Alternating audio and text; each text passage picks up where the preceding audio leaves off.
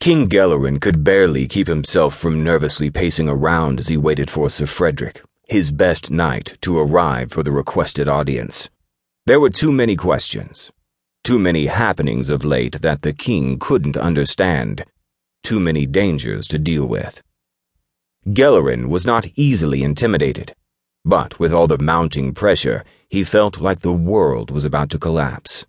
He hoped Frederick and this elven friend of his at least had some answers. The very fact that Frederick was still alive offered hope. Are you there, Clem? the king asked, walking up to a large painting on the southern wall. Yes, Your Majesty, came the muffled voice of his most trusted adviser hidden in the secret room. It was supposed to be a private audience, but the king preferred to have an extra pair of ears listening.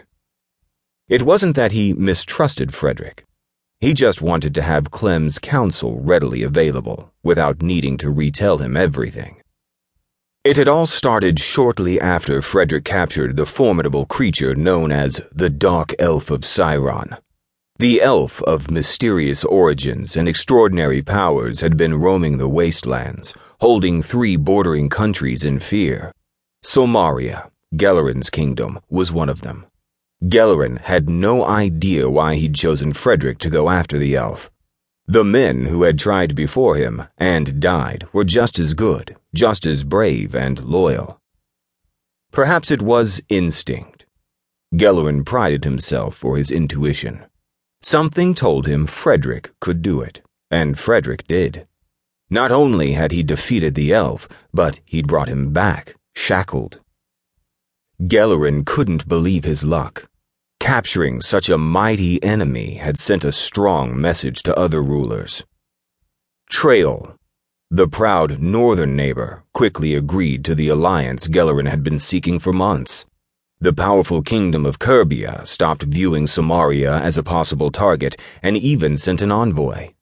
Their king wanted to confirm that the Dark Elf had been indeed captured and that he was being held securely. Gelleran gathered that as long as he held the elf, Kerbia was not going to attack. They feared he'd set the creature loose on their border.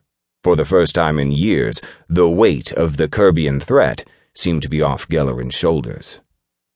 He had Frederick to thank for that, and he'd shown his generosity by knighting him and appointing his brother Malgrid the governor of the Terestian region. Malgrid wasn't exactly best suited for the position, but Gelleran felt knighthood alone wasn't enough. Two of his advisers had openly asked why Gelleran hadn't appointed Frederick himself to the position. Both had lost their job for that question. The answer was obvious. If they couldn't see it, he didn't need such advisers. Frederick had become quite an asset. His fame as the defeater of the Dark Elf went before him, adding weight to everything he did or said. Whenever Gelleran wanted to ensure successful negotiations, he could send the knight and not worry about it. Whatever minor threat he was dealing with, putting Frederick in charge of the mission was often enough to end the trouble before the knight would even get there. Things started getting shaky when the King of Welmar sent a messenger with an offer to buy the captured Dark Elf. He promised to pay very generously in gold, and the messenger indicated the amount could be increased. The offer had come as a shock. Welmar was a kingdom unlike any other, a force of its own, and a force to be reckoned with. Welmarians needed no help to defend their vast borders, so they entered no alliances and never attended international war councils. They didn't seem to care for any rules other nations had agreed to follow. Their warriors were fierce, their customs harsh.